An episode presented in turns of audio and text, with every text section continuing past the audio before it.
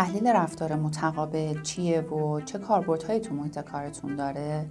آیا با این روی کرد آشنا هستید؟ تو سالهای اخیر کاربرد روش تحلیل متقابل یا همون TA تو سازمان ها و محیط کار خیلی افزایش پیدا کرده و جالبه بدونید که ارتباطات درون سازمانی رو هم خیلی بهبود بخشیده. همینطور که می‌دونید روش تحلیل رفتار متقابل یا همون TA باورش بر اینه که هر انسانی در درون خودش یک کودک، یک والد و یک بالغ داره با توجه به نحوه تربیت و شکلگیری باورها در این خود یکی از این حالتهای نفسانی در ما بیشتر بروز می‌کنه.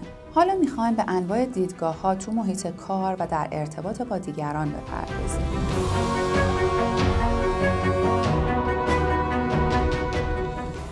اینجوری برای شما بگم که توی این شرایط هر فردی بنا به پیشنویس ها نمایشنامه های زندگیش رفتاری رو تو محیط کارش بیشتر بروز میده. که اینها یه سرنخهایی به ما میدن که به ما نشون میدن که این فرد در کدوم یک از این حالتهای خودش قرار داره. اما من به شما پیشنهاد میدم قبل از اینکه اطلاعات کاملی به دست بیارید برچسبی رو روی خودتون و همکاراتون به هیچ عنوان نزنید. فقط از این اطلاعات استفاده کنید تا بتونید یک استراتژی درستی رو تعیین کنید برای رفتار با افرادی که در حال کار باهاشون هستید. حالا سوال من از شما اینه رفتار شما غالبا در محیط کارتون چجوریه؟ شما در محیط کار و زندگی خودتون تنش ها و اختلافات زیادی رو تجربه می کنید وقت اون رسیده که به الگوهای تکرار شونده که وجود دارن و استکاک هایی که عموما بین شما و همکاراتون ایجاد میشه یه دقتی بکنید. یادمون باشه بیش از نیمی از روز ما در محیط کار میگذره. بنابراین باید این محیط رو به جای بهتری تبدیل کنیم. حالا برای آشنا شدن با این حالات من یه مثال براتون بزنم. اگه تو ارتباطاتتون به جای منطق بیشتر از هیجانات و احساسات ناگهانی استفاده می‌کنید شما غالبا در حالت کودک فعال خودتون هستید. اگه در حال امتیازگیری از دیگرانید و گاهی هم نقش ناجی برای دیگران بازی می‌کنید شاید والد شخصیت شما غالب باشه. ولی من برای شما می‌خوام بگم در بهترین حالت اگه به جای بازی های ذهنی و تنش ها در ارتباطتون به دنبال یک ارتباط با کیفیت بالا هستید اون موقع شما در شخصیت بالغ و رشد یافته خودتون قرار دارید. و در ادامه سه حالت نفسانی کودک و والد و بالغ رو توضیح میدیم. وضعیت کودک تو محیط کار چجوریه؟ فردی که دارای حالتهای نفسانی کودک بیشتریه احساسات طبیعی خودش رو خیلی راحت بروز میده. و به دیگران همه اجازه رو میده که باهاش شفاف باشن و در حالت کودک به سر ببرن. خب این فرد تو وضعیت کودک هستش. اما گاهی همه ما تو محیط کارمون دیدیم این رفتار تو محیط کار نکوهش میشه. بنابراین اون فرد تصمیم می‌گیره از اون به بعد دیگه کودک نباشه. احساساتش رو بروز نده. بنابراین افراد هم در مقابلش احساسی بروز نمیدن. از طرف دیگه یه حالت دیگه از کودک تو محیط کار دیده میشه که به اون کودک مطیع میگن.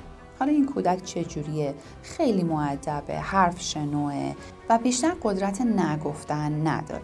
این رفتار به خودی خودش بد نیست. اما اگه نتونه به صورت سالم کنترل بشه اون فرد تبدیل میشه به یه فرد مطیع و ضعیف تو محیط کار که سایر همکاران اگه بخوان سوء استفاده بکنن مسئولیت های زیادی سرش میریزن و ازش سوء استفاده میشه. برای شما بگم که در برخورد با ارباب رجوع و مشتریان داشتن یک کودک طبیعی خیلی جذابه. چرا؟ چون به مشتریمون نشون میدیم که ما از اومدن شما به محیط کارمون خیلی خوشحالیم و این خوشحالی خیلی طبیعی است و تصنعی نیستش من توصیه می کنم اگر سازمان شما سازمان خدمات دهنده ای هست یا کار فروش انجام میده بهتر پرسنلی رو انتخاب کنید که بیشتر اوقات در محیط کارشون در وضعیت کودک خودشون هستن وضعیت والد در محیط کار چجوریه؟ به طور کلی والد شامل تمامی اون قوانینا بکن نکنها و هنجارایی که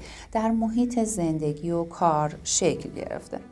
ما در دوران کودکیمون والدینی داشتیم که یه سری قوانین و آداب و رسومی رو به ما یاد دادن و در اثر تکرار و تکرار و تکرار اونها به الگوهای ذهنی برای ما تبدیل شدن. اگه بخوام برای شما چند تا مثال از این پیام های والدی بزنم اینها مثلا به بزرگترها باید احترام بذاریم.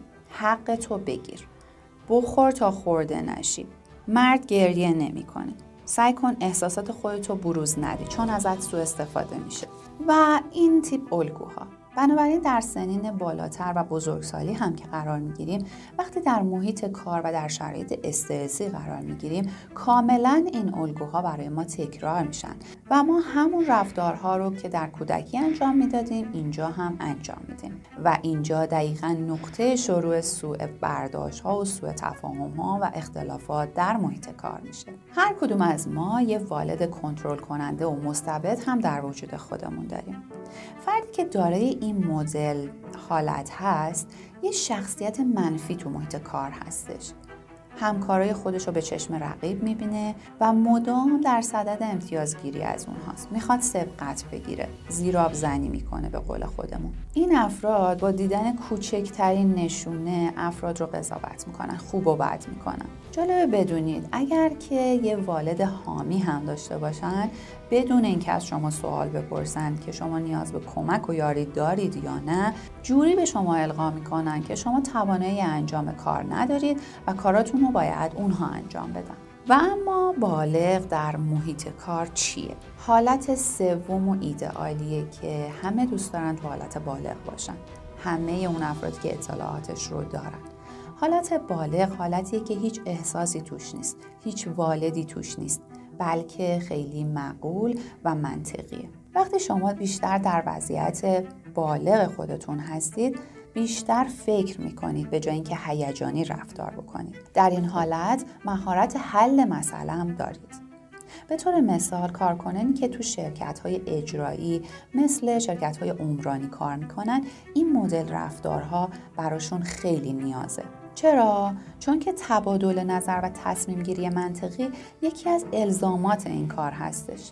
اگه به سبک رفتاری مدیران موفق تو سازمان های بزرگ دقت بکنیم ما می‌بینیم که این افراد بیشتر بر روی شخصیت بالغ خودشون سرمایه گذاری کردن. این مدیران به صورت معقولی با پرسنل و کارمندان خودشون رابطه احساسی و هیجانی دارن و بیشتر در شرایط بالغ خودشون قرار دارن. اما به یاد داشته باشیم اگه در تمام مدت روز توی این وضعیت باقی بمونیم به فردی کسل کننده و بیش از حد منطقی تبدیل میشیم که اطرافیان و کارمندان ما کمتر جرأت می‌کنن به ما نزدیک بشن و احساسشون رو با ما در میون بذارن بنابراین بهتره این حالت رو برای مواقع تصمیم گیری و رفع تنش بروز بدیم از خودمون و در موقعیت های مثل محیط خونه، جمع دوستامون و جمع دوستانه همکارهامون انعطاف بیشتری از خودمون نشون بدیم.